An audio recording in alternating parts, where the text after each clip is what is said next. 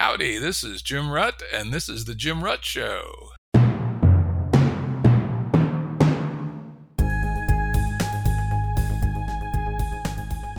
As always, links to items we discuss can be found on the episode page at jimruttshow.com. Now, my voice isn't as sweet and dulcet as usual today. I'm on the backside of a cold, or maybe it's COVID, who the fuck knows. So if I sound a little hoarse, I am. And of course, it's time for our usual shameless promotion. Please consider giving us a five star rating on your podcast app today when you're done listening. As I regularly remind my listeners, it's a fact of the podcast ecosystem that ratings help drive visibility on the apps, which help us build our audience, which lets us continue to get the same great quality of guests we've been having. So hit us with a five star rating, and if you have the time, a review is even better. Thanks. Our guest today is Harvey Reid. Harvey is a songwriter, multi instrumentalist, writer, and music educator. Harvey has honed his craft since the 1970s as something on the order of 6,000 live appearances at clubs, festivals, cafes, schools, and concert halls across the nations. He has won a bunch of awards and contests, including the 1981 National Fingerstyle Guitar Champion. He's a pretty damn serious musician. He's been called a giant of the steel strings and one of the true treasures of American acoustic music and is considered to be one of the modern masters and innovators of the acoustic guitar, auto harp, and six string banjo. He's released 32 albums on the Woodpecker record label, and by my count, has published more than 30 books on various aspects of music and music education. Welcome, Harv. Thanks for having me. That'll be great. It's got a good personal connection, too. Harv and I go way back. We met in Mrs. McElwain's third grade elementary school class at Langley Elementary and remained friends ever since. So it's really good to reconnect. And they seated us alphabetically by last name back then. And I think you might have been sitting behind me for much of that year. Yeah, that, that makes a lot of sense. I'd also just like to call out to Harvey's mother, Betty Reid, who I hope will be listening to this episode. I spent a lot of time at the Reid House as a kid, and in retrospect, she was a wonderful influence on all of us. She was one of those rare adults who seemed to actually remember what it was like to be a kid and to be able to communicate and interact with us and take us seriously while not relinquishing the necessary role of mentoring, teaching, and when needed, correcting. Like my own mother, Mary Ann. Betty was a truly exemplary adult in the eyes of us kids. So, hi, Betty. Today we're going to talk mostly about Harv's most recent book, The Troubadour Chronicles A History, a Celebration, and a Manifesto. Though, as usual, we'll pursue ideas wherever they take us. So, before we jump into the book, why not start with a brief history of your life as a musician?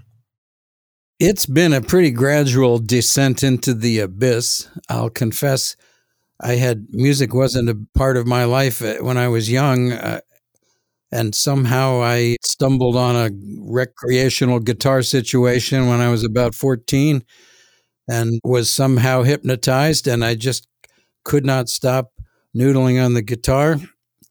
And it eventually ate me alive. And I've uh, basically never done anything else in my life. I've never really had a job, although, of course, we know that's a cliche. But um, I've been populating what I like to referred to as the world of unpop music. After Michael Jackson died, I kind of anointed myself the unking of unpop, and uh, I've I've been content and sort of doomed by the my my nature to live in the world of sort of the under the radar independent music world where we're not allied with multinational music corporations that's a whole book and a whole series of podcasts all by itself is what it's like to be an independent truly independent musician. And luckily I, I, grew up there in maryland which was unknown to me or you probably at the time. It was a real hotbed of uh, bluegrass. And i was fascinated and I, I i got the bluegrass bug really big in my teens there.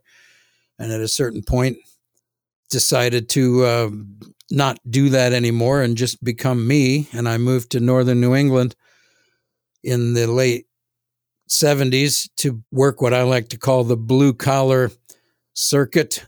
of small gigs in small towns. And you know, if you're a, if you're in a, a band, you have multiple people, and you have to. If you're going to work many nights a week, you're going to have to live in a populated area. But if you work as a solo person, you can play Tuesday night and Wednesday night and Thursday night off night things. And up here, where the towns are really close together and people are very provincial, you can play a, a town 10 miles away and people want to, you know, they'll wait for you to come back to their town. And people who grew up in Utah, where it's 100 miles to the next town, had to do 100 times as much driving to um, drive around to their little gigs. So I uh, I played five to six nights a week for many many many years, uh, playing every kind of gig was imaginable or available, and gradually uh, started making recordings. And I happened to sort of emerge right at the time when acoustic music was falling apart and the legends of my life, like John Prine and Bonnie Raitt, were being dropped. Even Paul Simon, I think, lost his record contract. So there wasn't any real hope of a newcomer like me getting a some kind of a major label record deal. So I learned how to do it below the radar, and uh, have been eking out an existence uh, ever since. It's been quite a ride. Yeah, you were one of the first musicians to actually start their own record company, as I understand. Some people have credited me with making the very first uh, indie CD. I, I was a very early adopter of that. And I may have even made the first desktop published book in uh, 1980. But I haven't done anything cutting edge technological in quite some time, but I accidentally was cutting edge there. I always thought I was born 20 years too late. But uh, the one wave that I really caught right was the wave of being able to own your own life's work and not uh, be ripped off by your record company, kind of a thing. And so I've been a, a proud carrier of the flag of the indie musician ever since 1981, really. So that's a pretty long time. Yeah, it's pretty cool. You know, my wife and I have followed your music from time to time. I think we've caught a couple of your shows. And, you know, we're, we're also fans of what you might call Americana or roots music, though I think our interests tend to go more towards the Texas singer songwriter and some of the newer alt country guys like Chris Knight and folks of that sort. We also like neo progressive bluegrass, people like Mountain Heart. And we live deep in Appalachia, so we still get exposed to indigenous mountain music, you know, porch music where people just get together on a Friday night and three or four of them will pull out their instruments, start playing and singing. Some of it not the most beautiful, but it's soulful. And then our local tavern every Friday night, just random people show up and play. And including one of our neighbors once in a while. not only is he the biggest and best farmer in the county, but he's also an astounding fiddle player. And when he shows up, it's a big deal, and we all have a good time. Oh, great. Well, then I won't have to explain some of what I call uh, unpopular or peasant music, because to me, that's the stuff that makes America great is the um, instinctive homemade art of the American people. I, am a big fan of open mics and small gigs and homemade stuff, and I, I, I'm never been fascinated with the music industry. In fact, I'm, I live about as far from L.A. and Nashville as you as is possible to be in this United Snakes here, and I'm um, I've never been tempted to uh, participate in the sort of slimy um, high pressure world of the, the music industry as it has grown to be. Cool. I think that's probably enough of an intro. Let's turn to the book now. I think it's fair to say the central idea in the book is that the concept of the troubadour is a useful category for a distinct class of musicians. I know you go into the voluminous history of the concept, et cetera, but in short, what is the troubadour to you in terms of a useful category? Well, first, I'll sort of defend the word. There really isn't a word in English for what I'm trying to talk about. And it's kind of the thing that started my whole book. All my life, people have been asking me, What kind of music do you play? Fundamentally, what I do is the kind of music that a person can do. And what I call a troubadour is a very old word that goes back 800 years or so and until we get a better one, I, cho- I, I chose to use it. And chapter four of my book is all is all about that that word and how I don't think that the dictionaries have adapted to the times. But the troubadour is essentially a self accompanied singer.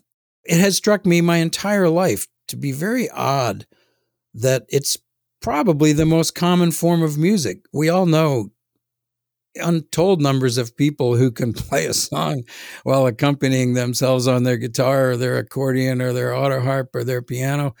And yet it's never, it's not recognized as a type of music. It doesn't exist. There's no Grammy category. It's not a genre. You can't go to a music school. In fact, that's one of the most glaring things that I think if, if people who are trying to get their teeth into what we're talking about, it's it's really unusual that places like Juilliard and Peabody Conservatory and the supposed higher echelons of music absolutely don't allow anyone to play and sing at the same time. You have to choose to be either a piano major or a voice major.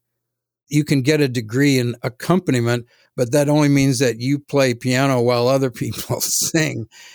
And they you know they have a word for accompanist but there's no word for self accompanist or auto accompanist and my god that's what everyone does. And people have been doing this since caves. There's an elitism thing going on here that we we can or we can talk about if you like. Just the idea that there's this higher music versus lower music thing. And troubadour is not part of higher music. When i was quitting school in the 70s to, to play street music, I remembered looking into whether or not there is some way I could study the music that really interested me in a in a higher education setting, and the answer was no. Um, and now, 50 years later, it really hasn't changed very much. And it's to me, it's kind of remarkable that during the last 75 years, this singer songwriter, self accompanied guitar player has gone um, basically taken over the whole music business and the orchestras and the crooners and the ink spots uh, harmony groups that used to dominate the pop charts. More and more now we're seeing um, the presence of individual artists. People go to see garth brooks. They don't go to see the garth brooks quintet sing five part harmonies of uh, whatever their hits were. And uh, to me it's really that that's a, a big part of my book is is is complaining about how we've been kind of left out as a um, a recognized form, even though we're everywhere. And if you want to let me complain a little bit, we'll go there. But I, I think everybody understands perfectly well what this type of musician is. But I'll bet most of them haven't really thought about how we got to this point and where we might be going in the future.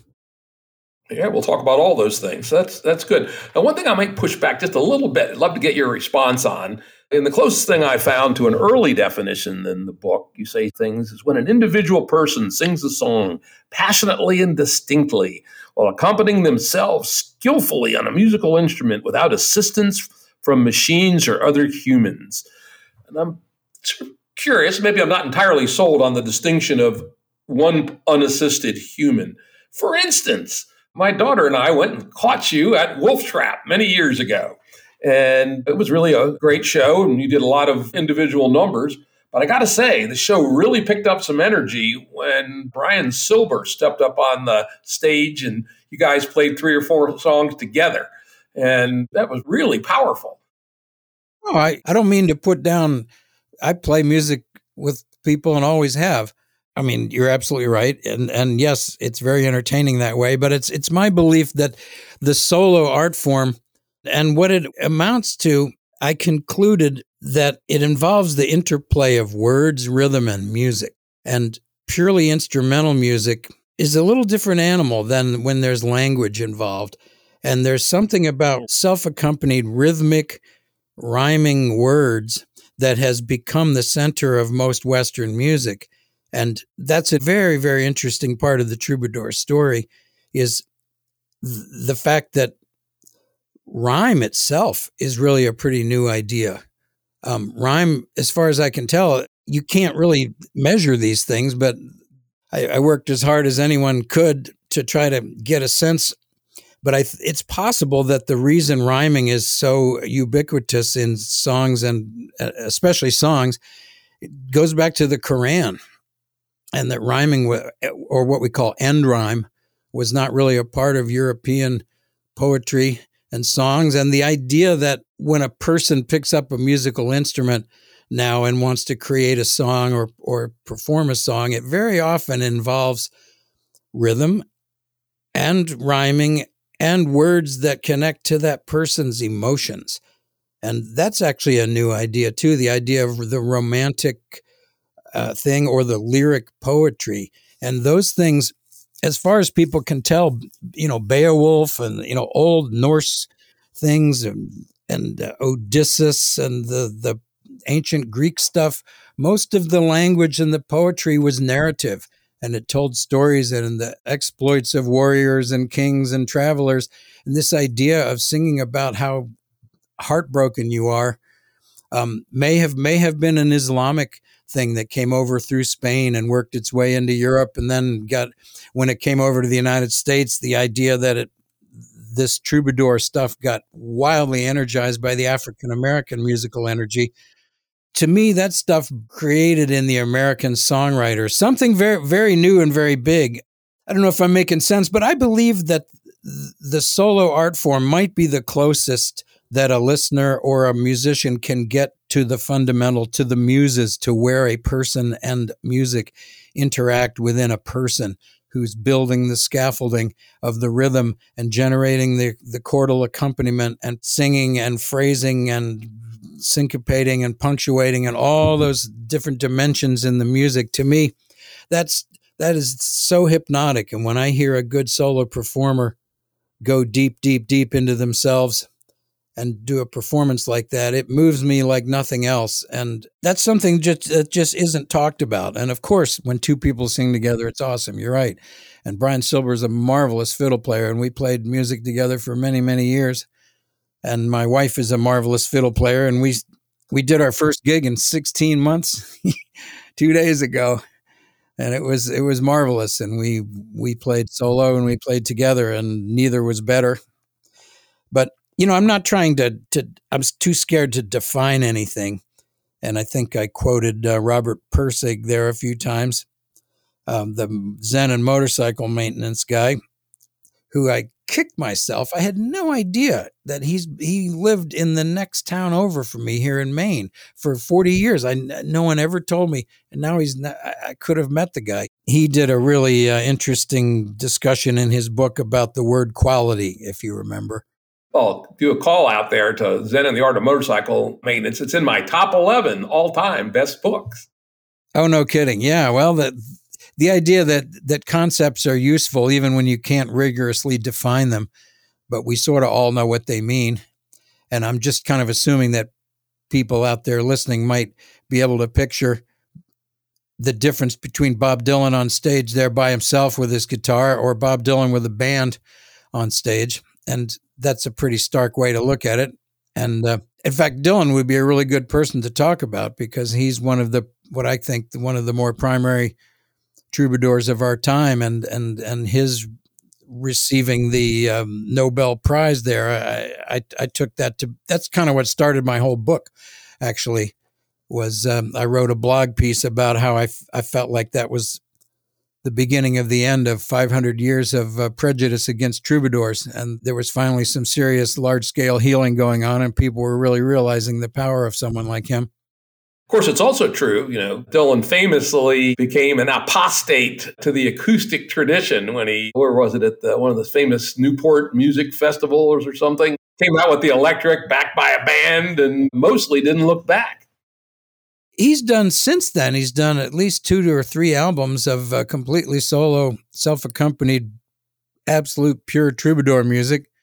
I wish I knew him, so I c- it would have been fun to get his take on a lot of this but he's a great example for people to picture. And I don't know if any of you, John Prine was a big um, influence on me in my early days. And I, I saw him a number of times when he, it was just him on stage with his guitar. And I found it just unbelievably hypnotic and interesting. And when I saw him years later with his rather loud band when I, drowning out all his words, I wasn't um, as happy. Yeah, funny you should mention that. John Prine is the musician that my wife and I have seen the most times, like 10 probably. In fact, on our second date, and this would have been like 1976 or 76 probably, we saw John Prine sitting on a stool at Carter Barron, and it was fucking awesome.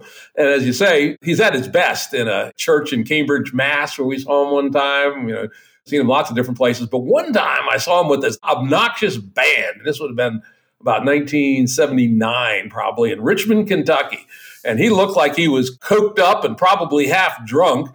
And as you say, you know, John Prine and an obnoxious band behind him was was not a good fit at all. Fortunately, he seemed to have kicked that habit in his old age. We saw him again at the Lensic in Santa Fe, New Mexico, not too long ago after he kind of tore himself up with a bunch of jaw surgery and what have you. But his, his show was still pretty damn good. You know, just John Prine sitting on a stool. Well, yeah, it's that personal energy of his words and his voice, and that's that's the art form that I really am trying to focus on here. And I'm I'm lucky enough to have seen a, quite a number of the really uh, legendary uh, troubadours of our time, uh, and gotten to know a lot of them. And and you know, if you've seen Ramblin' Jack Elliott by himself, and if you've seen uh, Tom Rush and um, Ani DiFranco, and there's some John Gorka. There's some really powerful people out there. Willy Porter is one of the very best, although he plays with the band also. And that's one of the things that, if we were a music business discussion here, we could talk about that is why um, you can't really, there's never been a hit song that I can find since 1928 that consisted of a person playing a solo unaccompanied troubadour performance. And so when John Prine got signed to a record deal, they made a record with a big with a band, and he was expected to get commercial airplay. And it's possible that the radio formatting and the record company executives have been res- as responsible as anyone for keeping the public from hearing very much unaccompanied solo acoustic music. Dylan's first three albums were completely unaccompanied. And a lot of people think that was some of his very best work, but then he started using the the drums and the electric instruments there pretty heavily, as as you pointed out. Now, there's one I would call him pure troubadour. I'd love to get your sense that you know had a platinum album, which was Bruce Springsteen with his Nebraska album, and that was right at the height of his career, between The River and The True Monster, Born in the USA.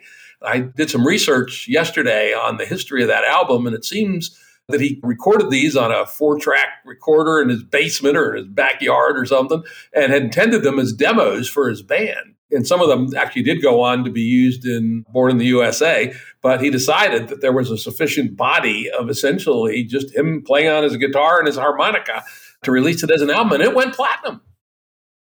Although one of the things I did in my book was um, I took advantage of the um, information revolution that basically was the thing that kind of killed my career when people stopped buying music recordings.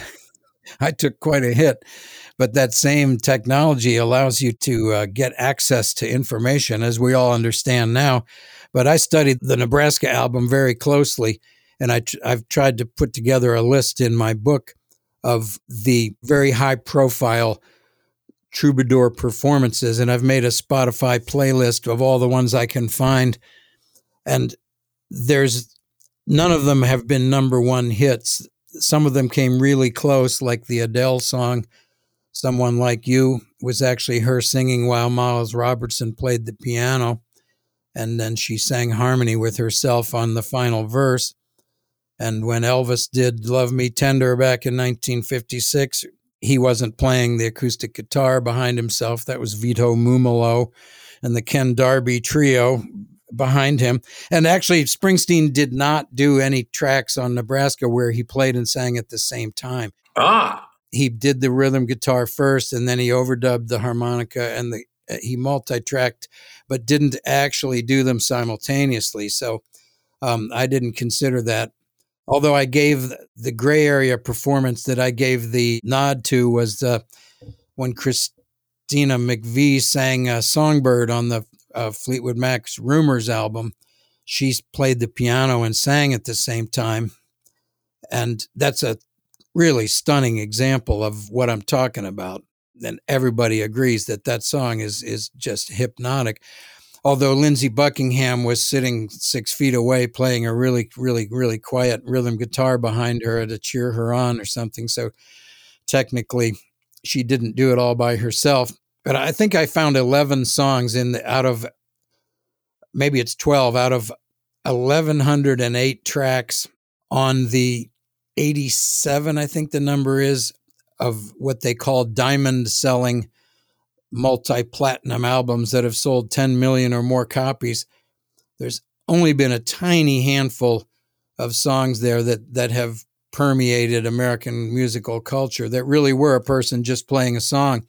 And one of those was Bob Marley singing Redemption Song that was a demo and it wasn't released during his lifetime and they put it on the greatest hits album.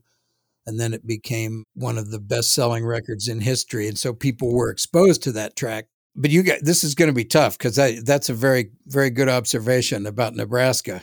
I watched his new Broadway show, Springsteen, back to him, appeared to be a magnificent troubadour performance, although uh, um, he used a teleprompter for the whole thing and was kind of reading everything. And it wasn't as living, breathing, uh, spontaneous as we wanted it to be. Although when he sang the songs, they certainly were. But the, the poetry and the lovely speeches he gave were not um, memorized. And that's worth seeing if you want to if you want to see something that's almost a troubadour. And I wish I could uh, call up Bruce and cheer him on. He's a mighty troubadour, but he uh, he's and he's not afraid to go on stage with just his guitar. And and I, I talk about him a lot in the book. But none of his hit songs ever were just um, other than the, you know, like you said, Nebraska. And I, and again, I might be nitpicking about whether or not you overdub the vocal uh, on top of the the rhythm guitar, but you know I'm, since I, I, wrote the book and I, I, I, published it, I'm, I'm allowed to draw lines where I want to draw lines, and you people out there can uh, decide that that's nonsense. And when Paul McCartney sang Blackbird in 1968, I believe he fingerpicked the guitar and sang that thing. And he should have left it just like it was, but he overdubbed uh, another vocal and some some birds and uh, when John Lennon did, I think it was Julia, that was the closest he ever came to doing a purely solo performance. Yeah, it was interesting. You pointed out that in one of my favorite John Lennon numbers, Working Class Hero, even though it more or less sounds like a troubadour presentation, it actually isn't. Yeah, there's something that's made musicians feel sheepish about playing solo and and what one of the things I'm trying to do is cheer people on.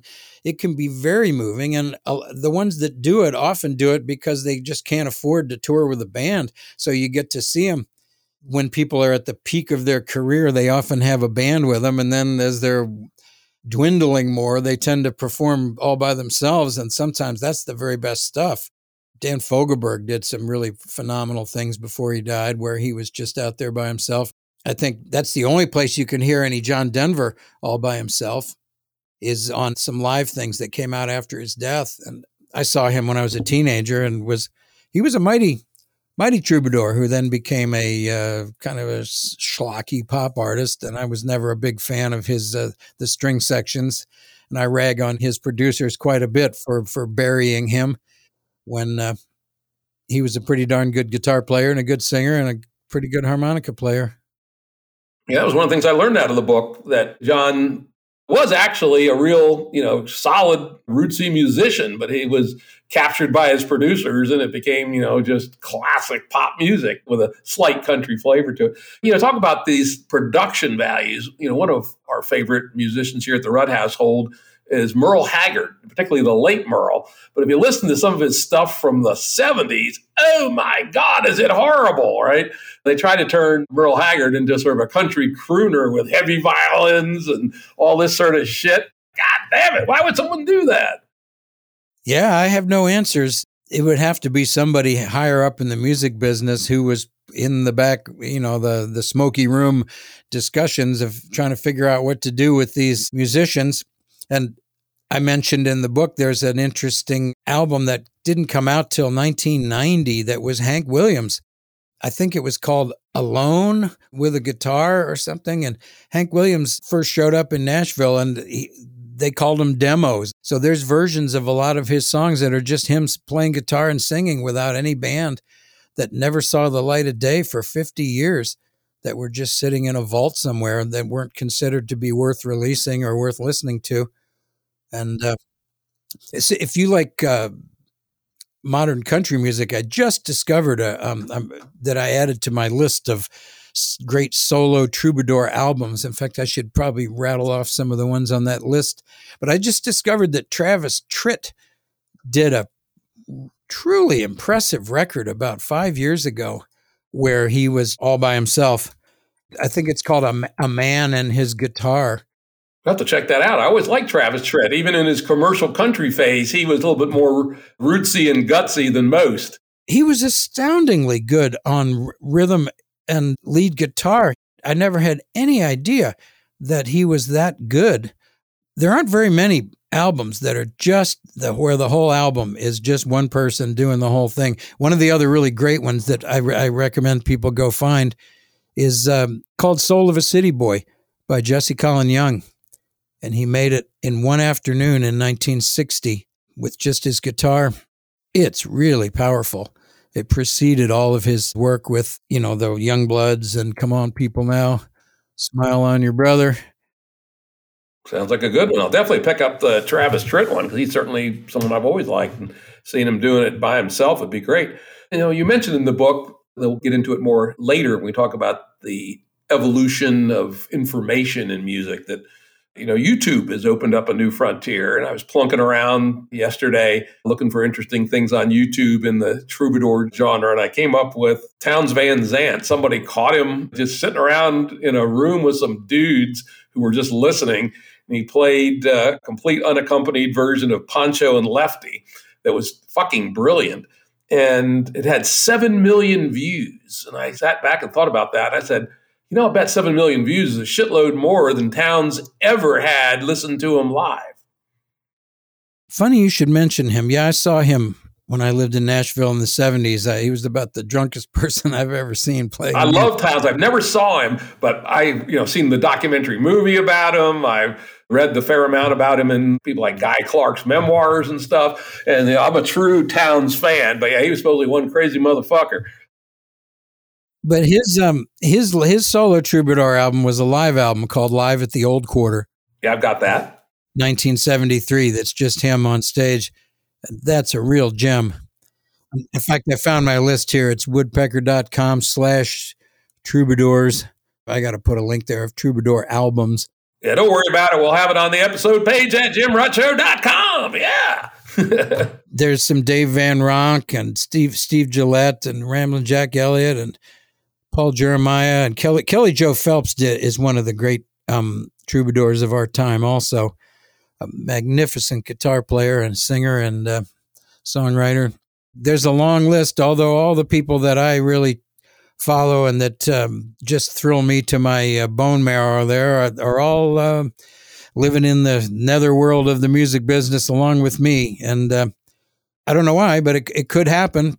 Post Malone started out as a singer songwriter, playing acoustic guitar, and now he's on the top of the pop music world. And I don't think he does much uh, acoustic singer songwriter stuff. Could it be that part of this is that singer songwriter, unaccompanied, just doesn't come across that well in recorded music? You talk some about some of the technology. To get a sense for myself, I went and did a compare and contrast of one of my favorite troubadour songs, Richard Shindell doing The Courier. And I pulled it up on YouTube unaccompanied. And then I pulled it up on my favorite recording of his, which is a produced album called Sparrow's Point. Oh, I love that album. And I got to say, the version on the Sparrow's Point was way more moving. I listened very carefully to how it was structured. The accompaniment was somewhat disciplined. There were drums, there were violins, there was a second guitar. But the end result was a more moving piece of music than him doing it himself on a YouTube. Well, he might not. It might not have been a very good performance that you were watching too. I don't think it's necessarily the art form, and he's he's not a virtuoso guitar player. the virtuoso troubadour is is what I'm personally most interested in is when the person can really play the bejesus out of their instrument also and we don't see much of that. Mark Knopfler could have done it but he ne- he hasn't. Elton John's a really good piano player but he really doesn't see fit except in his unplugged uh, TV thing that he did. That was the only time I was ever able to find him uh, playing all by himself. Yeah, there's something that's kept people from doing that, and either they're scared or they're. Uh, it's also my belief, and one of the one of the pillars of my book is that I really think as we're entering deep into the 21st century and possibly approaching the informational singularity, the most valuable people on the might become the ones who are the most human and yeah, the computers can beat us at chess and uh, checkers. So don't do that. Do something the computers can't do, like, you know, make up songs. And I don't think anyone's gonna gonna be paying money anytime soon to see a Japanese robot do a performance at a coffee house. And I think humans by themselves playing music is a really higher form of humanity that could be inspiring. And people's lives are being degraded by technology in a lot of ways. People are feeling like cogs in a wheel like never before. And I think art and spontaneity and creativity and emotion and music, these are things that can free us from a lot of that stuff. And uh, I, I'm I'm sort of optimistically predicting that more and more it's going to be musical individuals who lead us. You know, it's been interesting to watch Lady Gaga, for example, start out as you know being this wildly produced, danceable, whatever whatever you call her music at the at the beginning when she broke loose, but more and more and more she's turning into a um, one of those singing piano players, and that stuff she was doing with Bradley Cooper and the the movie and when she gets on stage at the Super Bowl and sings, it's pretty powerful stuff. And I think I'm not the only one that feels that. I think we all feel the humanity there. Yeah, I wonder if you knew that Lady Gaga was a math prodigy. No. Yeah, she scored in the top 10,000th of young people in mathematical ability in some screening test that's done for smart math nerds. So she was literally Harvard math department PhD level math ability, but decided not to go that road at all. I had no idea. You can look it up. Here's my list of the of the top the only songs in the the Diamond 10 million or more copies the 3 5 the 10 songs that I can find on Abbey Road the very last track on the very last album the Beatles did was the only track they ever did that was it was Paul McCartney singing for 23 seconds, doing Her Majesty. Which was kind of a joke item at the end of the album. Yes, it was the first hidden track in rock music, but the only time. And then I mentioned Songbird by Fleetwood Mac, Redemption Song, Bob Marley. Only one song on um, Eric Clapton's Unplugged album, which was his best selling record, at least 26 million he did a Robert Johnson song, Walking Blues, by himself with his guitar, but all the other tracks he had a band or at least one other person playing with him. And one Simon and Garfunkel cut when Kathy's song, and one cut from Jewel, two cuts from Jewel's first record were 15 million. One Billy Joel cut, She's Got a Way from his greatest hits record. One Garth Brooks cut from his live album that's unfindable in the digital world right now called Unanswered Prayers. And then one from Norah Jones from her breakthrough uh, opening album that sold something like 11 million. She did a version of Hoagy Carmichael's uh, Nearness of You that was just her on the piano singing. But that's, I don't think that's enough. I think it's been greatly underrepresented. And maybe, maybe you're completely right that and, I, and boy, I love to hear electric guitars. I love harmonies. I love bands. Don't get me wrong but I just wish we could hear a little more. Eh, and it shouldn't we we shouldn't have to go all the way back to 1928 when Jimmie Rodgers sang "T for Texas, T for Tennessee." That that was the last time there was a mega selling hit record that was just a a person playing a song. And uh, I just think it's uh, something people probably haven't thought about that there really is this important old thing that um, has great musical power that's been treated uh, as if it's an afterthought or something incomplete or not good enough or not not saleable or can't keep the audience's attention. And I, I, I take that personally. I think all of us have seen individual performers be fabulous, and I think there's going to be plenty more of them before the human race obliterates itself. I think that's a reasonable thesis to have that this kind of music has been overlooked and and especially during the period between about 1500 and 1920 there was uh, boy they would cut your ear off and nail it to a tree there in public if they caught you uh, playing the fiddle in a tavern somewhere in uh, Great Britain the persecution and punishment of uh, peasant musicians in the, the past is something I can still feel here in northern New England. When those Puritans came over here and started persecuting whoever they could find as they supposedly fled persecution. That was the days of Cromwell, you know. Oh, yeah. The good old days, right? They outlawed uh, leaping and archery and, uh, you know, not just dancing and music, but it's almost comedy. The the stuff I was able to dig up in the history part of my book about how much they not only punished but just the scorn with the things that the haughty, educated white men said about those um, riffraff musicians. It's pretty shocking. Yeah, well, that was really quite interesting. I had no idea. We'll get to that a little bit in the history section. All right, so let's wrap up the section on establishing the concept of the troubadour with this exit quote Aren't we glad that Van Gogh didn't get a friend to add something to all of his paintings? When I hear a great troubadour recording covered up by studio overdubs, I feel the same way. I think that sums up Harv's view on the inherent goodness of the single troubadour, as good as anything I could find in the book. Good call.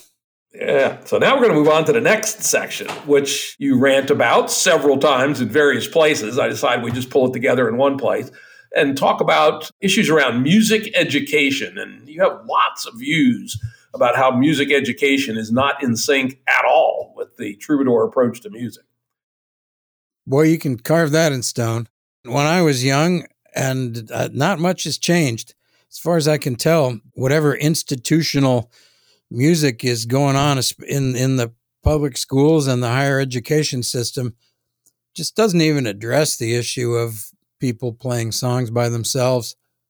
The the school band and the choir are just completely dominant and always have been. And I've got a 13 year old and a 15 year old kid right now, and they've been in the school band program. I'm not just speaking uh, from the outside, and I've sat in the auditoriums there with all the other parents listening to all the kids in the school singing in the choir and playing in the band together. And uh, it's just, you know, it's not the kind of music that I normally go to see. And I get a feeling there's a lot of elephants in that room of all the parents thinking, what the hell is this? You know, why can't we hear some Willie Nelson or sing something we, we, we know and like? And somehow they've managed to um, still build it all around sight reading of music, which uh, I'm one of the few people who will arm wrestle anyone on the validity of putting that much emphasis on that it means nothing to troubadours. You do not read the words and and the guitar part at the same time. That's not a part of our world at all. And if you were removed, in fact, it's not part of anything. If you went to a music festival that wasn't orchestras, I mean, if it was anything other than classical or church music, there's only a few places where they have music stands in front of them and they're reading their little parts. But if you went to a Zydeco festival or a country thing or a bluegrass festival, there wouldn't be a single person anywhere um, other than maybe a bass player who was sitting in and had never played with the band before, was reading a chart um, for some of the songs he didn't know, but those would just be chord symbols, just letters, you know, just a G and an A or B7 or something that's not actual note reading. And I, I just have met people all my life who have been thrown under the bus and made to feel as if they're not musical because they don't sight read. And it's my belief that sight reading is a highly specialized kind of a skill and not something that we should expect everyone to do. And you did actually a remarkably eloquent job in the book describing how it would be uh, essentially impossible for somebody doing the troubadour art form of very intricate guitar work and singing to try to extract that from staff and clef style musical notation. When I went to second or third grade for one of my kids, I was just slack jawed to see a music teacher who'd been teaching for almost 40 years, sitting at the piano, leading a bunch of second graders and singing I've Been Working on the Railroad, and was not only reading the music to the piano part, but had to have someone turning the pages for them. And I just thought, wow, you know, there's a lot of people that it could jam out on that song without much trouble, without without having to search around for their sheet music. And I just realized that there was a, just a whole different uh, mindset at work there. And I I'm certainly don't see um, children today flocking to do that kind of the music they're teaching them in schools, and the ones that do become musicians do it in secret and um, do it at night with their um, guitars and their synthesizers or whatever we've all been doing in the uh, peasant music world. So essentially, we all do it the way blind people have always done it. You just uh, you don't need to look at anything um, to to deliver your music. And you certainly can't fault Doc Watson and Ray Charles and Stevie Wonder for being somehow musically deficient. You know, they couldn't uh, enroll in Juilliard as um, music students, but thank God they didn't. yeah, I got to say, my own experience with music was on the other side. I played in the junior high school orchestra. And it turned out I did have a facility for sight reading. I still recall the very first piece we played on the violin, which was the real masterpiece, Three Blind Mice. and it immediately clicked in my head at that point how the notes on the page converted to the motions and the sounds. And I ended up being a not too terrible violinist. I think I was second seat, first violin in the ninth grade orchestra. Couldn't beat out Skip Lusby. He was better than I was, but I was better than everybody else. I've heard from him a few times recently. He's out in San Diego. He's a dentist. That makes sense. But anyway, I found it interesting and understandable and doable. Though, on the other hand, probably if I tried again, I could probably read music. But you make the point that maybe that's a specialized skill that seemed to me it was if you started from the very beginning with three blind mice, we even did it pizzicato, ding, ding, ding. Yeah, but there's two things different there. Only certain people have that. It's called buffered memory, and you might you might be one of the ones with that gift to do what it takes to translate that. But the other point is that I'm talking about rhythmic and chordal accompaniments and things that are not just one note. Yeah, it's no big deal to sight read Three Blind Mice, but sight reading classical gas or or Richard Thompson's Vincent Black Lightning um, or something. That's not sight reading stuff and you don't learn it that way. They don't perform it that way. It has no part. The printed page is only tangentially involved in the, the world of, of, of troubadour music, barely at all. And I think that has deep roots and it, but it's, it's a stigma and, and it, it, it rankles me. And, and in fact, as I'm learning about critical race theory now, I'm, where they're talking about how some people believe that racism is so entrenched in our system you don't even know how to begin to change things and that's kind of how i feel about the teaching of music. I wouldn't even have the faintest idea how to go to the uh, school system in my town and and explain to them how to get people playing music that would have more of a place in our society that how do you actually do that? And you know they've got a working system that's been going on since martin luther and it's just going to i feel like it's just going to go on forever and as I said, I was totally convinced by your description of all that goes into the playing of you know chordal rhythmic music with all the bends and changes and singing, and the fact that in the singing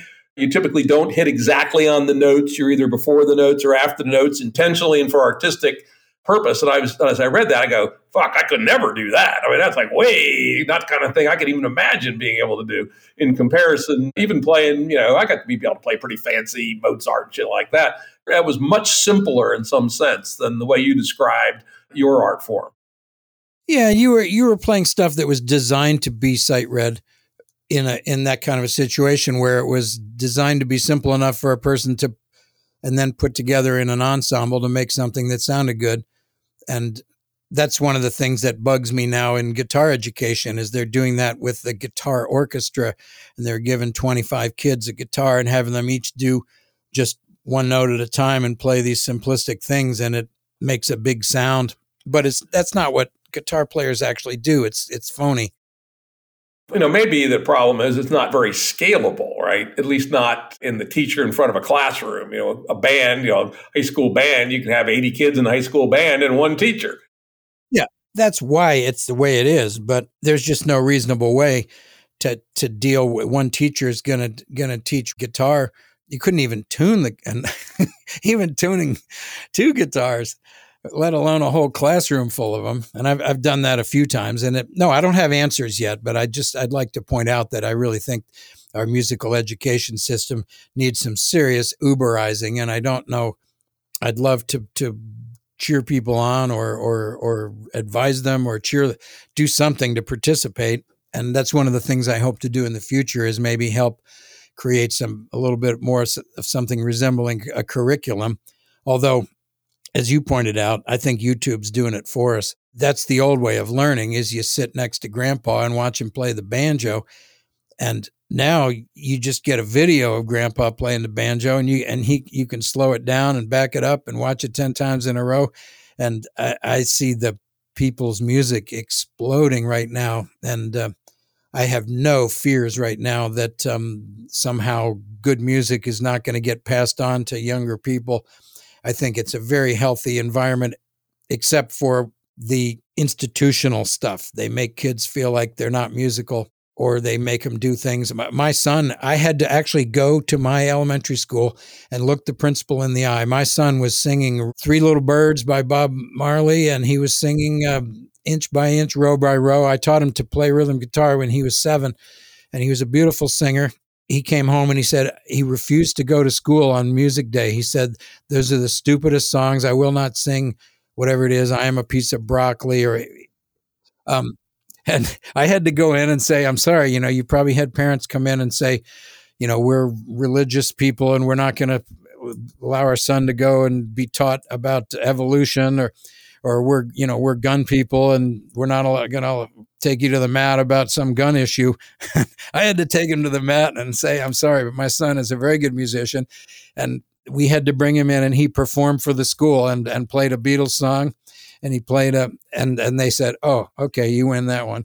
So I homeschooled him at one day a week during music class. I'd drive to school and pick him up, bring him home. So he didn't have to participate in what he felt was just painful and demeaning um, music class. You know, that was, uh, he's 13 now, so that would have been six years ago before I started my book. But that was one of the things that got me worked up and uh, realizing that maybe I should do some ranting. Interesting. I'll give you one example of perhaps a theme that's popped up in a place that you might find unexpectedly. That's in our little city of Staunton, Virginia, where I am today. We have a condo over here that when we want big city life, we come over to the Metropolis 25,000.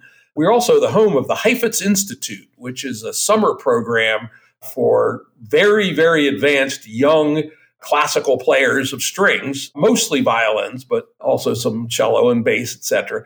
And they're kind of interesting in that Danny Heifetz, who's the founder of it, what he teaches is not technical skills, but performance skills. And during the summer, they have a concert every single night, seven nights a week. It's a, like four bucks. You get some amazing music. And one of the things that they mandate is all music played at the Heifetz Institute is by heart. No sheet music. It could be a soloist up there sawing away with their fiddle, or it could be a trio or a small ensemble and all of them. It's absolutely mandated before they can perform. They've got to be able to do it by heart. And the difference that makes. You can notice that even as an information guy. That's great. That's great.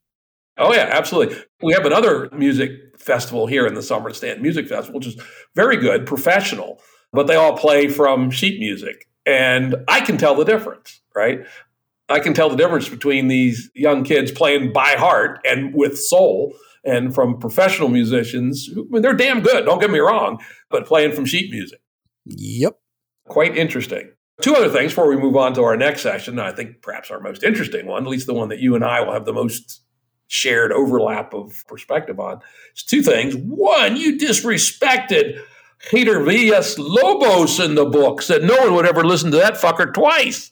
He's right on our Pandora playlist. I checked the other day when I saw that in the book, as he's at number eight, which means that we listen to him fair amount. I purposely played him for a bunch of people during that era, and everyone told me to turn it off. He wrote some guitar pieces that are um, have become standard, so they don't have to play Fernando Sor pieces from 1700. So now they can play them from 1950 Instead, they can be 70 years out of date instead of 370. But I think it's really weird that it's mandatory to play Villa-Lobos pieces to become a guitar major at a major music school in New York State. I think it's um, Eastman is where they require that. I think that's bogus.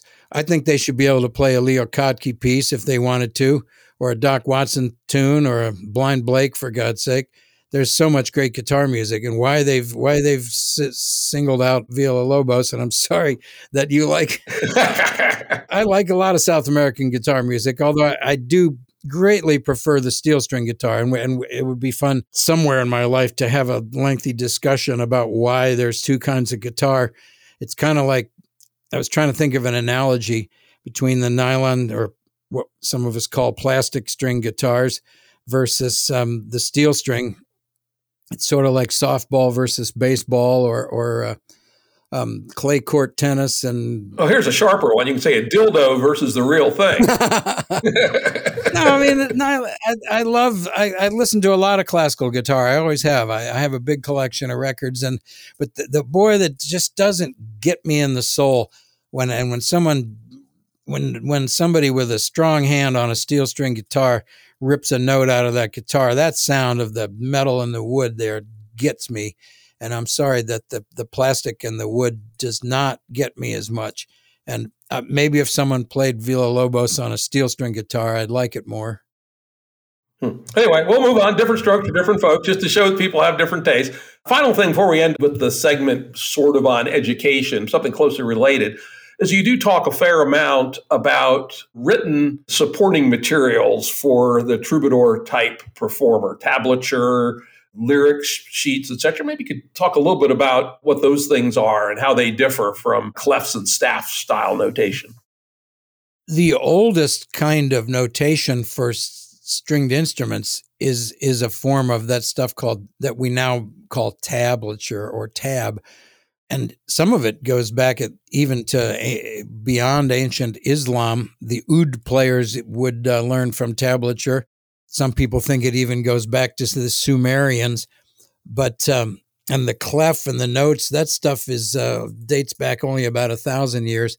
And the tablature is really just uh, where the lines on the tablature show you the strings of the instrument, and there's there's numbers or symbols on there that show you what position on the string.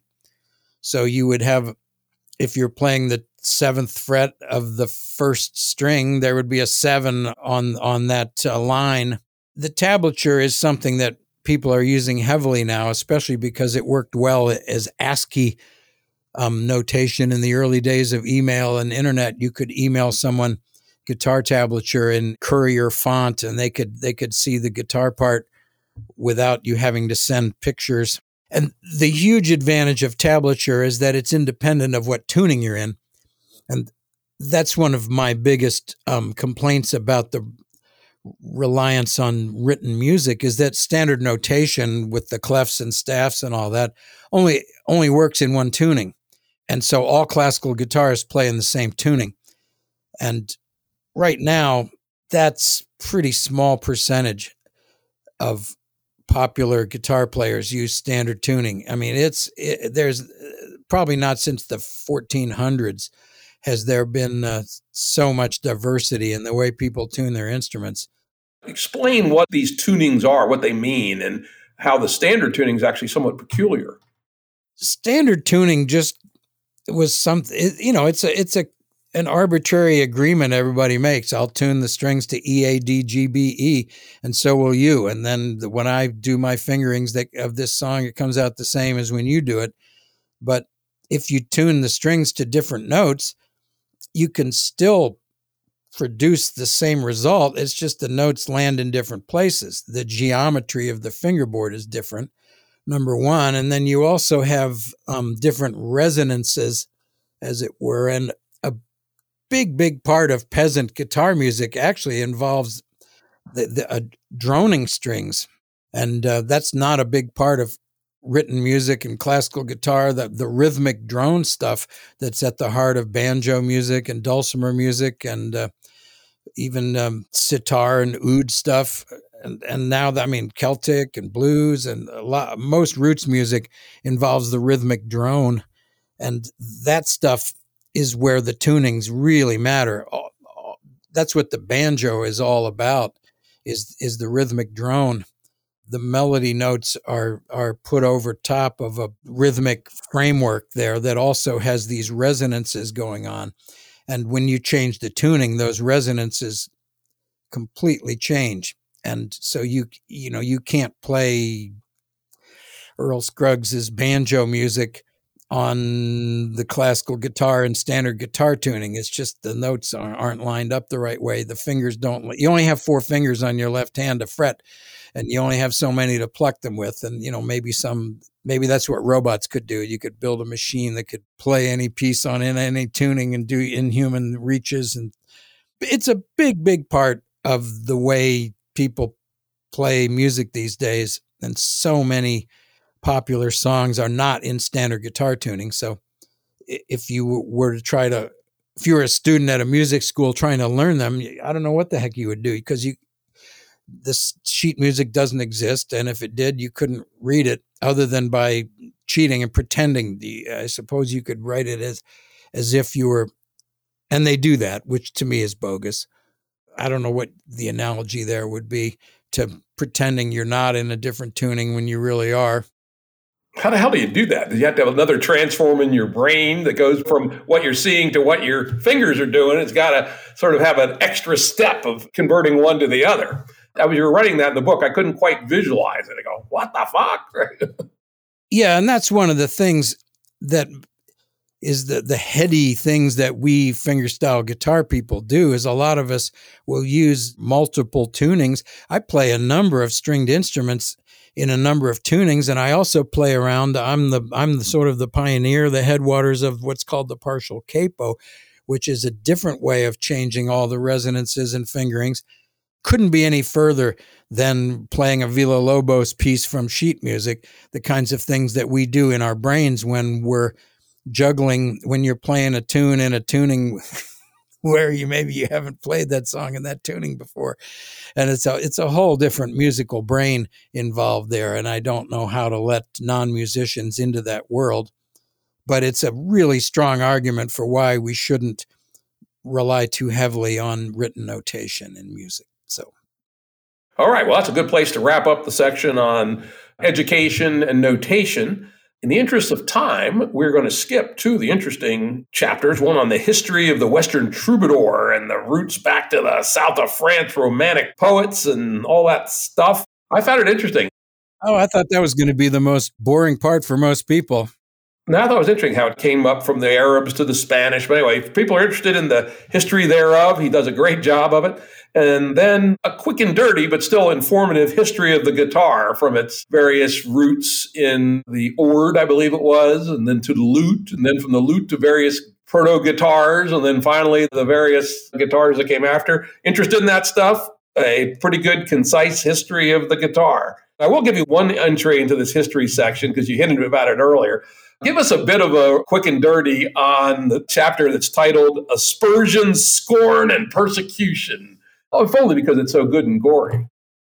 Yeah, that was um, one of the more startling things for me was to discover that my people, the troubadours, which incidentally is one of the other key points in my book that I should have said in the first five minutes, is that I really believe that the idea of a person with an instrument playing a song as an art form is fundamentally the same all throughout the world and all throughout history. Whether uh, it's a guy in Cambodia singing with his chapei, or whether it's a Chilean revolutionary singing something, or whether it was a someone in in Spain 800 years ago to me, I see that as all the same, like the donut and the coffee cup thing. They're just isomorphic to each other. Just, okay, the person playing music. And that idea is impossible to trace because all history involves around printed page. And the printed page music, it's a shadow of what the actual music was. So we re- there's a lot of guessing going on in that history section about where it all came from and why it was so outlawed and vilified so many places. It's anybody's guess. It may have been rooted in the fact that it probably came over from North Africa through the Islamic thing. The idea of a of a fingerboard with strings on it was not really known in Europe, and that probably almost certainly came from Islamic world. And so the people singing with their ouds and with their fretboards playing their whatever they were doing, you know, these were dark skinned people that were the wrong religion. So they were immediately off to a bad start with the Westerners. And the other issues of whether or not they were doing carnal things and singing about love and romance and cheating or whatever, who knows whether the subjects of the songs were um, this guy Ted Gioia, who's a major, uh, a guy I quote a lot in my book, uh, who's a really great music researcher, historian person. He took that position that he thought it was the the non uh, Christianity and the carnality of uh, peasant music that caused the church and European society to to reject it so much. I have a theory that I don't bring up till later in the book that it's possible that the solar troubadours were accessing a kind of individual divinity or a personal shamanism of some sort that was uh, too much like witchcraft for the um, Western Europeans. Something caused the wandering minstrels who were in the early days, they seemed to be welcomed into the courts of the rich and famous, and it was come in, come in, let me of your music, let me hear. Um, the old ballads would go.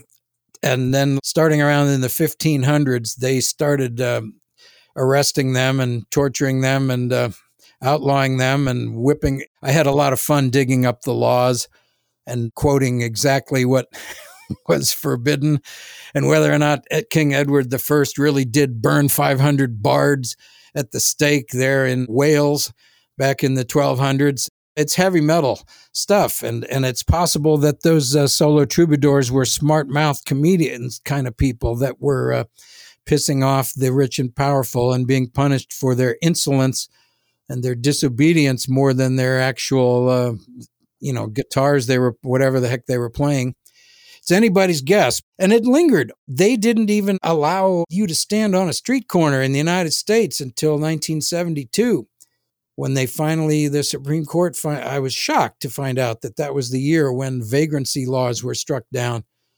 And God knows how many musicians were locked up or put on chain gangs for um, playing music on a street corner somewhere. You were known to do that on occasion, as I recall. Yeah, and as I mentioned in the book, the year I started doing it was the very first year it was legal, and and I remembered even now I remembered this weird feeling of like, wow, and some of the old hobos and street people there were uh, seeing us hippies playing bluegrass on the streets and going, "Wow, you guys are going to get in trouble," you know, because the cops have been hassling anybody that was out on a street corner all throughout the history of cops. And we feel it here in uh, Puritan New England. I swear, when we, sing a song in church, it's just like, wait a second, you know, that ain't the way Martin Luther. Well, that's not the way Luther done it. It's, used say it in Maine. But you know, they they still like their pipe organs and their choirs and their hymn books up here in the churches, and we uh, our troubadour music doesn't feel wicked welcome with the fiddler and the troubadour here. So we always feel like we're ruffians, devil's children, right? Yeah, yeah, and and I think a lot of musicians might confess that they felt that way when they told their parents they wanted to be a songwriter and not a not a professor. Yeah, I would imagine your dad was none too pleased with that disclosure. And yep. we'll leave it at that, okay? well, let's move on to our next section, which I said is a, was of great interest of mine because it happens to overlap with some of my own thoughts and even some of my own work. And that is another major theme in the book is how technical revolutions drive musical evolution. And you give you know, a couple of examples. One that you talk about relatively briefly, even though it was important to the commercialization of, of music in the United States, which was the combination of the piano plus the printing press had a first mass market in sheet music, which was something we don't think about too much. Sheet music, goddamn, they still make that. I guess they do, but certainly not a big industry today. I'm sure it still exists. Though I think my wife mostly just downloads her sheet music from the internet and prints it out, as I recall, or does it on her iPad when she plays the piano. But the next ones is where it gets really interesting. And you go into some great detail on how a revolution occurred in peasant music in particular in the 1920s and early 30s with the dual combination of finally reasonably high fidelity mass market recordings and broadcast radio. So tell us about how those two technologies did something important and powerful to the music evolution of America that we're still feeling today. Boy, I couldn't have said it any better than that. It's my firm belief that there was a, a real explosion, like like a meteor fell to Earth or something. And it took them a little while. The um, first cylinder recordings were in the 1890s, but it just didn't occur to anybody to point one of those horns at the peasant musicians for almost 40 years. And it was it was by accident. And those stories are pretty famous of when the Fiddlin' John Carson made the his first record and they um, just thought it was the record company guy wouldn't even put a number on it and called it pluperfect awful but they he did it as a favor for a friend and the thing sold out in 24 hours and they oh my god people want to hear this crap?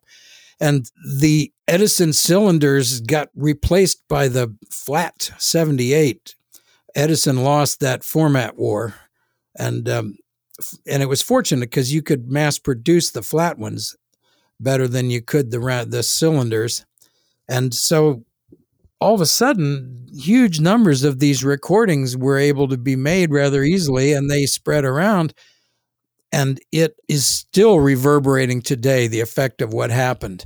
They were only trying, as far as I can tell, people were just trying to make a little money. It was a quick and dirty way. You stick a microphone in front of somebody and make a few records, and you can print money. And the reason that we have so many of those old records was just that people wanted to buy them because they wanted to hear them in their house. And it was the newfangled hot, it was like the iPod. And you get a Victrola, and people would listen to records with their neighbors. And that came at the same time that radio showed up. And it, it took them quite a while to learn how to play records on the radio. So for the early part of radio, all the, the musicians were all live. So all performing musicians were associated with a radio station and they were broadcasting all over the country, mostly locally.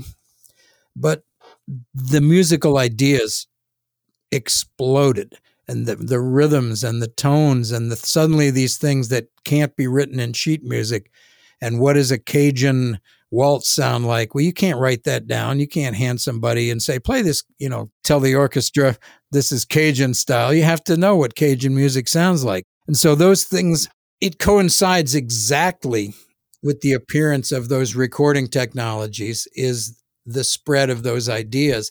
And that's what led to, to blues and jazz and all the exciting music that America produced that ended up kind of overwhelming the you know the world rock and roll was a pretty global thing the roots of that you know even they made race records where they were just trying to sell records to black people because black people couldn't go to the theater and they didn't have radio stations playing black records until the 1940s and they found out that black people especially in rural areas bought something like 10 times more records than white people did. So people set up record stores in Jackson, Mississippi, and they'd sell five or 600 records on a Saturday afternoon and make sizable amounts of money. And those records have defined, you know, still that's another information story is how they've been digitized. And now you could, in your pajamas uh, in the middle of the night with an electronic device, you can hear those things that happened in uh, in some rented hotel room in 1930 in Atlanta somewhere. They nailed some mattresses on the wall and made a record. And some of those people wailed when they sang their songs, you know. Yeah, it's funny. It's preparing for the show based on reading the book. I pulled up the collected works, not very many of them that they are, Robert Johnson and just played through them all. Yeah, that well, that's about as good an example of solo troubadour music as America has ever produced. It's it's pretty powerful stuff, isn't it? It was low fidelity, but man, the intricacy of, and the way he used his voice. If I were to rank him, I'd say his voice was maybe even more interesting than his picking, and his picking was pretty damn good. But the two together were quite interesting, and you know, it's up there on Amazon Music. You know, the complete collected work. But it was well worth listening to. And if, you know, if you want to get a sense of what Harv's talking about, I'd suggest check Robert Johnson out. And of course, Robert Johnson also is uh, deep in American mythology, and you do talk about this in the book. That you know, allegedly he sold his soul at the crossroads somewhere in Mississippi. In fact, he's even a, a bit character in one of my favorite movies. Oh, oh, oh, brother! Oh, brother, where art thou? One of my very favorite movies. Probably seen it ten times. They pick up Robert Johnson while he's hitchhiking and drop him off at the crossroads and just kind of move on, etc. But anyway, you know, to get a little bit more formal, get back to kind of information talk.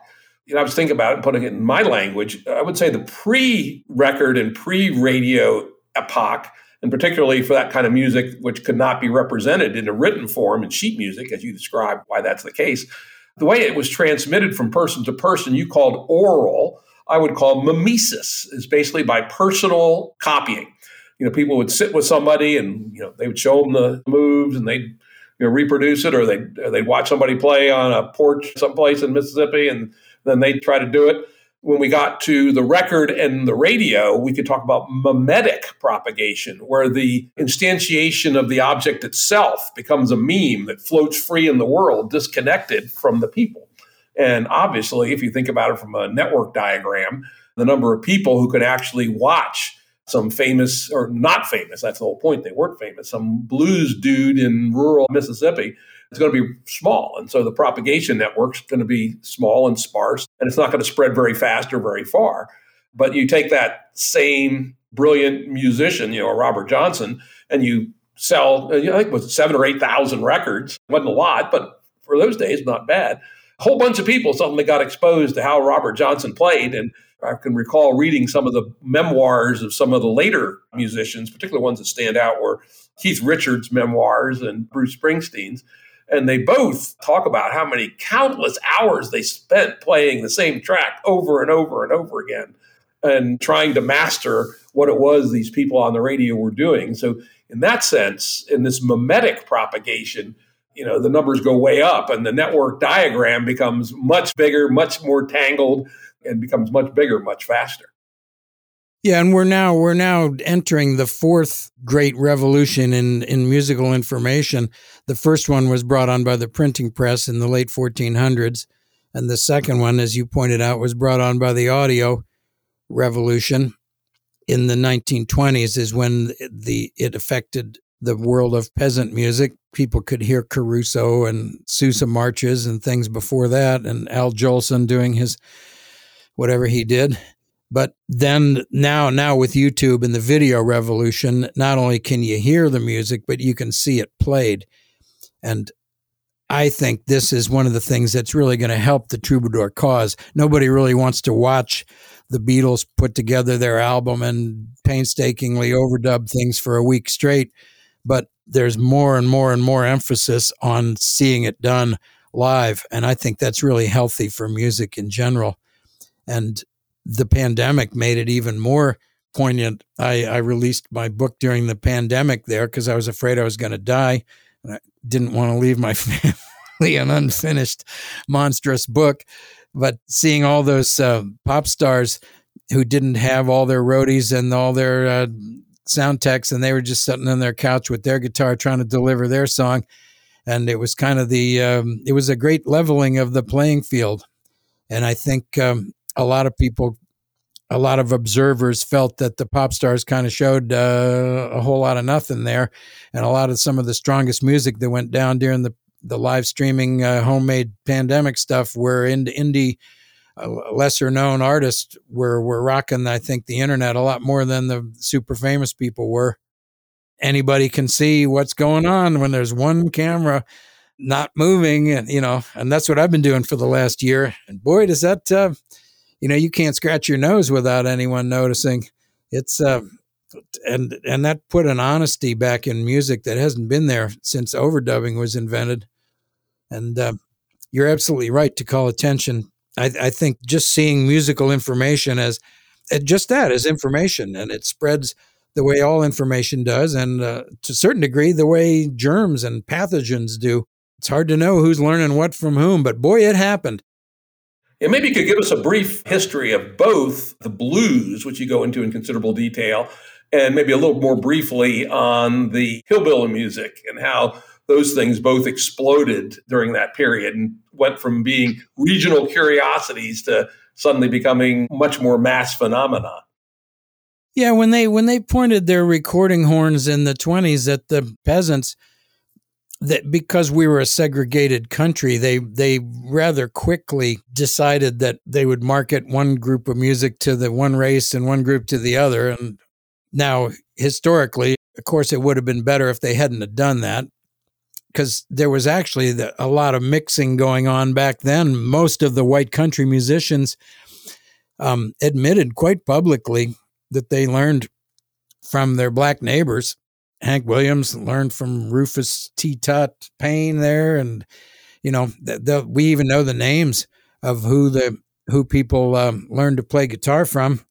The recordings I think they greatly made it much easier, for example, for a white person to learn black music because you didn't have to go to the black part of town and go into a speakeasy somewhere and listen to the band. You could just listen to the record in your home. And I think information found its way around by whatever pathways. It's kind of like water going downhill. But people were hearing things that they couldn't possibly have heard in their in their normal lives. And one of the things that I kind of pulled from that study was there was a lot of solo troubadours in the 1920s and 30s on the records, and then all of a sudden it ended. After that, it was only bands and groups and orchestras and whatever. And of the early solo troubadour recordings, by far the most proficient ones were the African Americans. And those people like Willie McTell and uh, Lemon Jefferson and Blind Blake in the uh, Tampa Red, the 1920s, and some of the women too. Geeshie Wiley, although she wasn't well known, and uh, Memphis Minnie was was quite a, a, a solid musician. But I think it was partly just because their culture had they so many things were forbidden to them, and they were able to get their hands on cheap guitars through the Sears catalog and the hardware stores. It was a, a lucky coincidence of manufacturing and of um, the Postal Service and the Sears catalog. There was a whole lot of other factors that allowed the musical instruments themselves to get in the hands of people all over the country. And they made their own music, their own soundtracks to their lives. And the ideas, the guitar got completely revolutionized. And it only took about 50 years. Slavery was officially outlawed in 1863. And even through all the Reconstruction and Jim Crow days, somehow by 1900, basically 50 years, a couple generations, the black people seem to have stopped playing the banjo and they completely reinvented horns and guitars. And the, the, the contribution of the African Americans to American music is something that I, I think is pretty well known. But uh, in my field of singer songwriters, where it's mostly white people in my lifetime, it was it was really startling for me to realize how much of a debt all of all guitar players owe to uneducated, illiterate, mistreated black people from rural South who were somehow managed to create and keep this music alive to make their lives more tolerable. The people that were there recording them weren't, I don't think they were that interested in their live story. And gee, where'd you learn that tuning from? Or they were in it for the money, as you point out a few times, right? Some dude that ran a general store also had a sideline of scouting musicians because he got paid, right? Yeah, and even Robert Johnson, who is the most hallowed of all that early group of musicians, and and and rightfully so, just astoundingly talented um, young man. And the guy who was responsible for producing and who was standing there when he recorded every single one of those tracks Don Law never said anything. He lived till about 1980 something. And you'd think he might have like said, yeah, wow, it was really something to be in the room with that guy when he was doing hellhounds on my trail. I, I got chill bumps. I quoted whatever it is he said. They found something recently, the, a letter he wrote. Had long fingers or something, right? Yeah, he had beautiful hands. That's all. It sounded like a child molester's comment or something, but you, you'd think – it's like most of us would feel like that would be a bucket list thing of all time to travel in time and be in that hotel room in Dallas watching Robert Johnson sing preaching blues and and go, okay, it's a take. Yeah, that would be fucking outrageous, wouldn't it? Oh, yeah. And this guy couldn't say anything.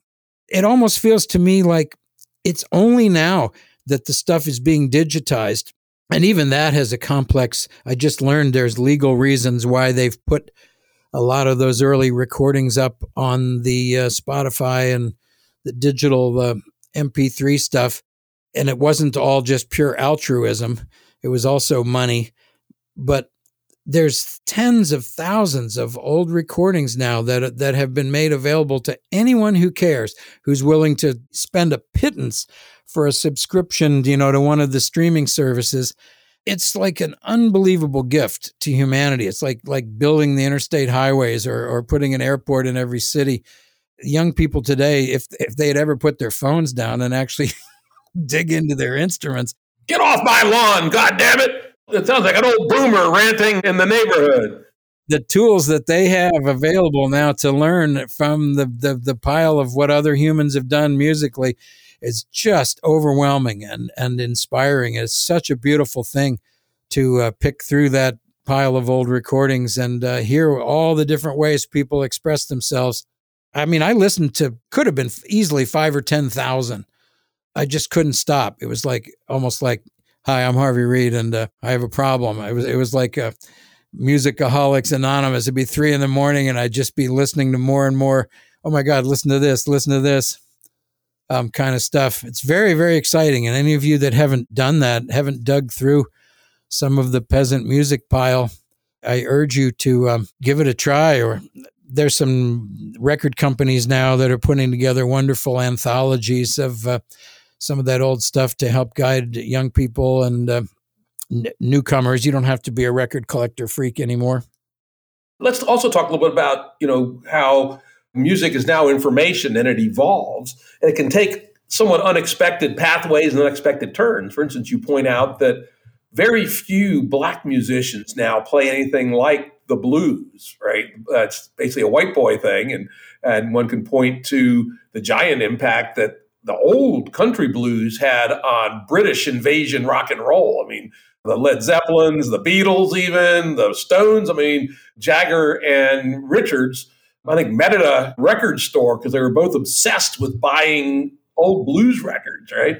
Yeah, it's it's interesting stuff. It flows. It's not it's not linked anymore to the person to person. And at the same time, you know, blues also through the other route went into R and B and commercial rock and roll, which you could then say spawned hip hop and some of the more modern black music. So it's so interesting how musical ideas flow and mutate and evolve and you know nobody can put them in a box anymore right? Not that they ever really could but you know in the age of digital everything and anybody able to learn anything we live in this you know extremely fruitful time of musical intercourse if we might want to call it that.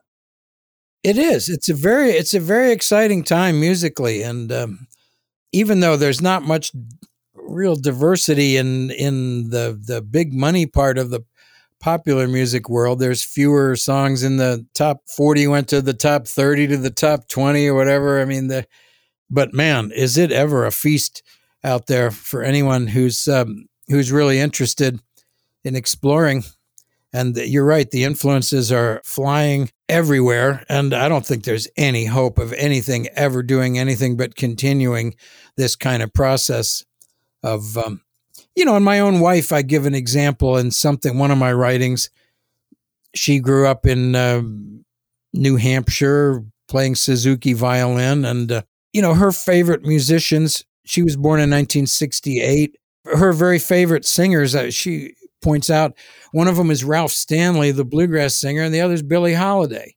She likes Tina Turner and she likes Big Mama Thornton, but she loves, you know, Dolores Keane singing Irish ballads. I mean, it's, I think it's really healthy to um, just let go of the idea of genres and let people just like what they like. And I, I see more of that going on. There's more cross pollination of, of musical information. It, it might almost be bewildering. You should, and I guess that's what genres are good for. It's fun to go see a country band when you know they're not going to do a Duke Ellington tune, and and just let them play. You know, I, in fact, I have a country band. We play hardcore uh, George Jones and Tammy Wynette and uh, Merle Haggard stuff with a great pedal steel player, and it's it's it's freeing to just do that and not play any slide guitar blues and not do any auto harp stuff. But um, even though you know, I wouldn't want to time travel backwards and go live in a previous era, in spite of all the scary things that are supposedly happening now.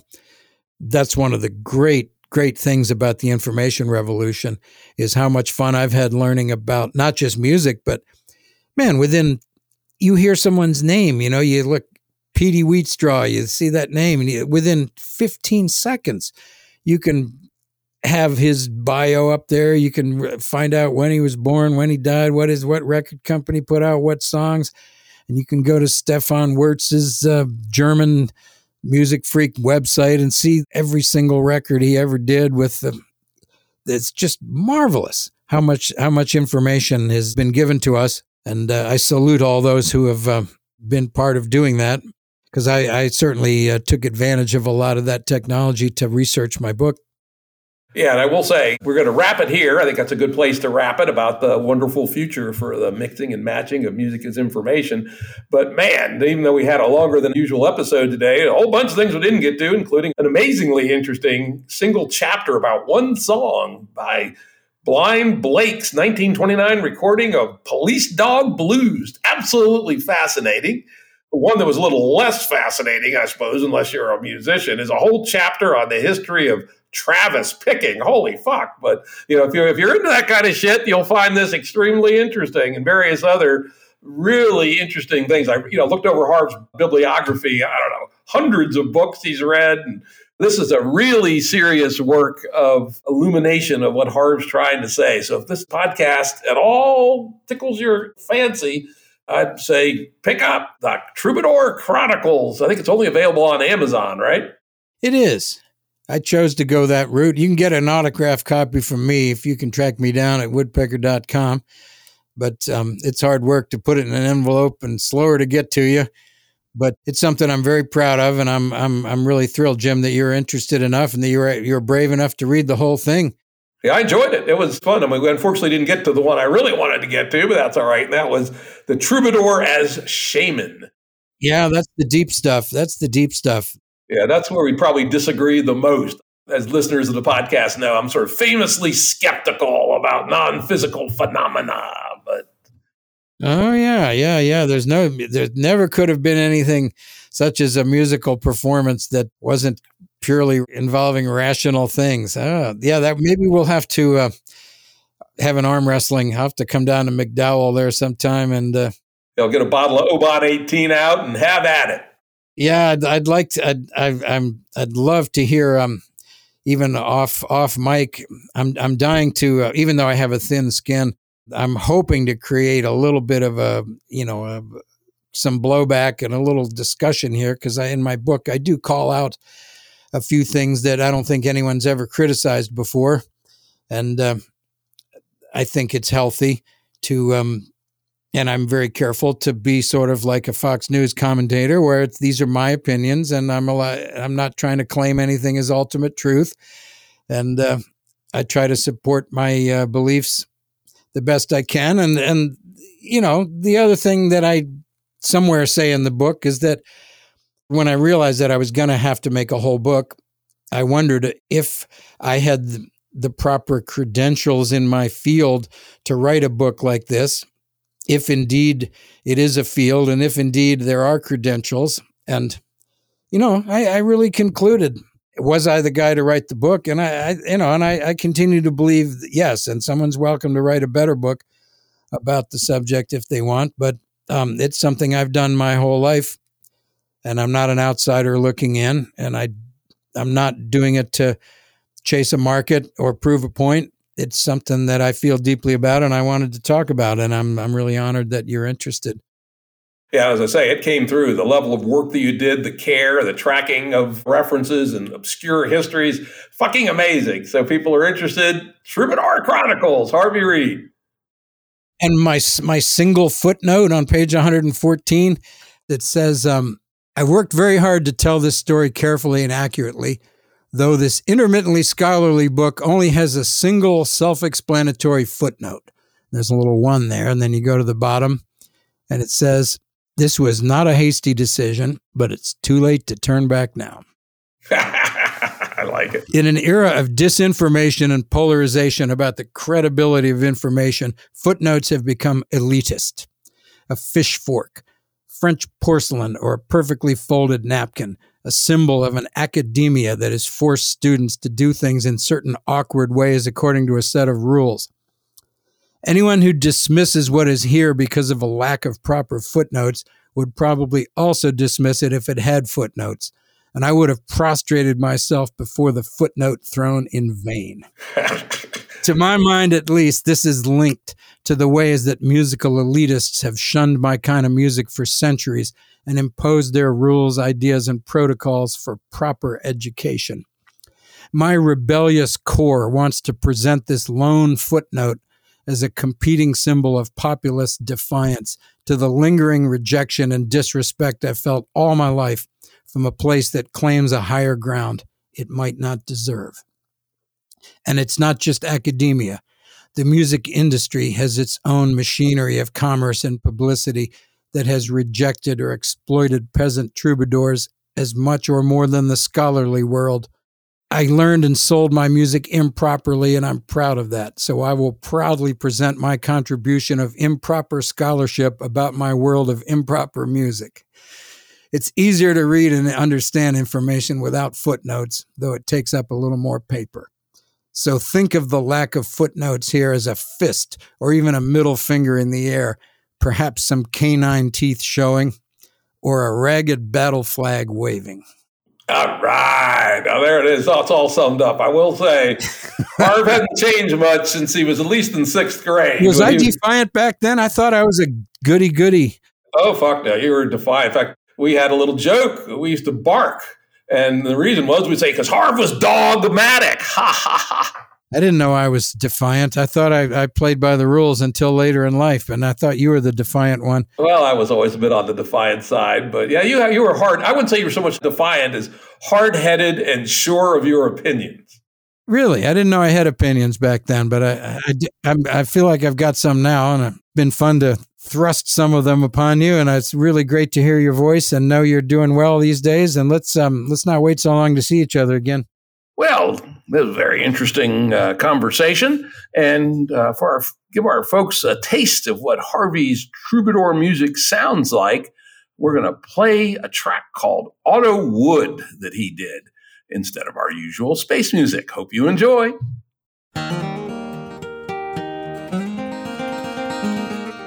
Production services and audio editing by Jared Janes Consulting. Music by Tom Muller at modernspacemusic.com. Step up, boys, and listen to my song. Sing it to you right, but you might take it wrong.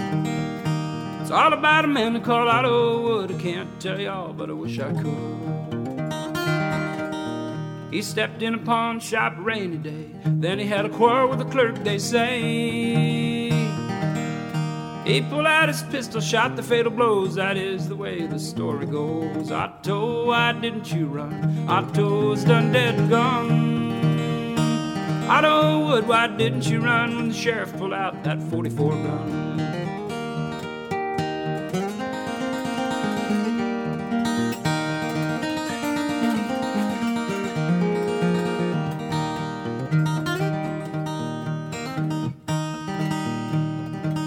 I spread the news as fast as I could, all about a man called Otto oh, jury said murder in the second degree. The judge passed sentence to the penitentiary. Yeah, they stuck him in the pen, but it done no good. Couldn't hold a man and called Otto Wood. In a very little while, he slipped outside, put a gun on the guards to take me for a ride. Otto, why didn't you run? Otto's done dead and gone. Otto Wood, why didn't you run when the sheriff pulled out that 44 gun?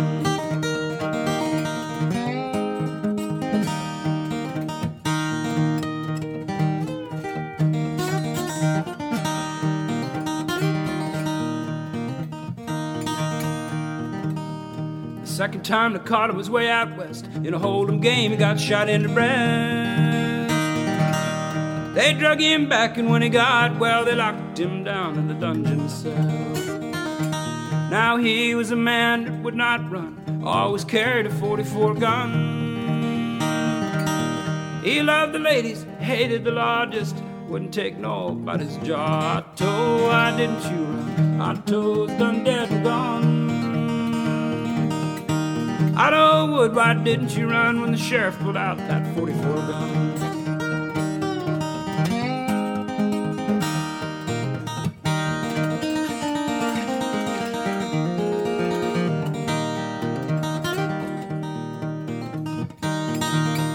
He rambled out west, he rambled all around. Met two sheriffs in a southern town. They said, I'd better step to the way. We've been expecting you every day. He pulled out his pistol and then he said, Make a crooked move and you both fall down. Crank up the car and take me out of town. A few minutes later, he was graveyard bound. Otto, why didn't you run? Otto's done dead and gone. Otto Wood, why didn't you run when the sheriff pulled out that 44 gun? Otto, why didn't you run? Otto's done dead and gone. Otto Wood, why didn't you run when the sheriff pulled out that 44 gun?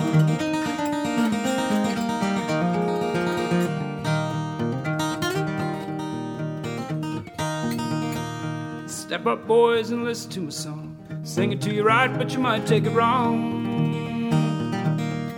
It's all about a man that called Otto oh, Wood. I can't tell y'all, but I wish I could. All about a man that called Otto oh, Wood. I can't tell y'all, but I wish I could.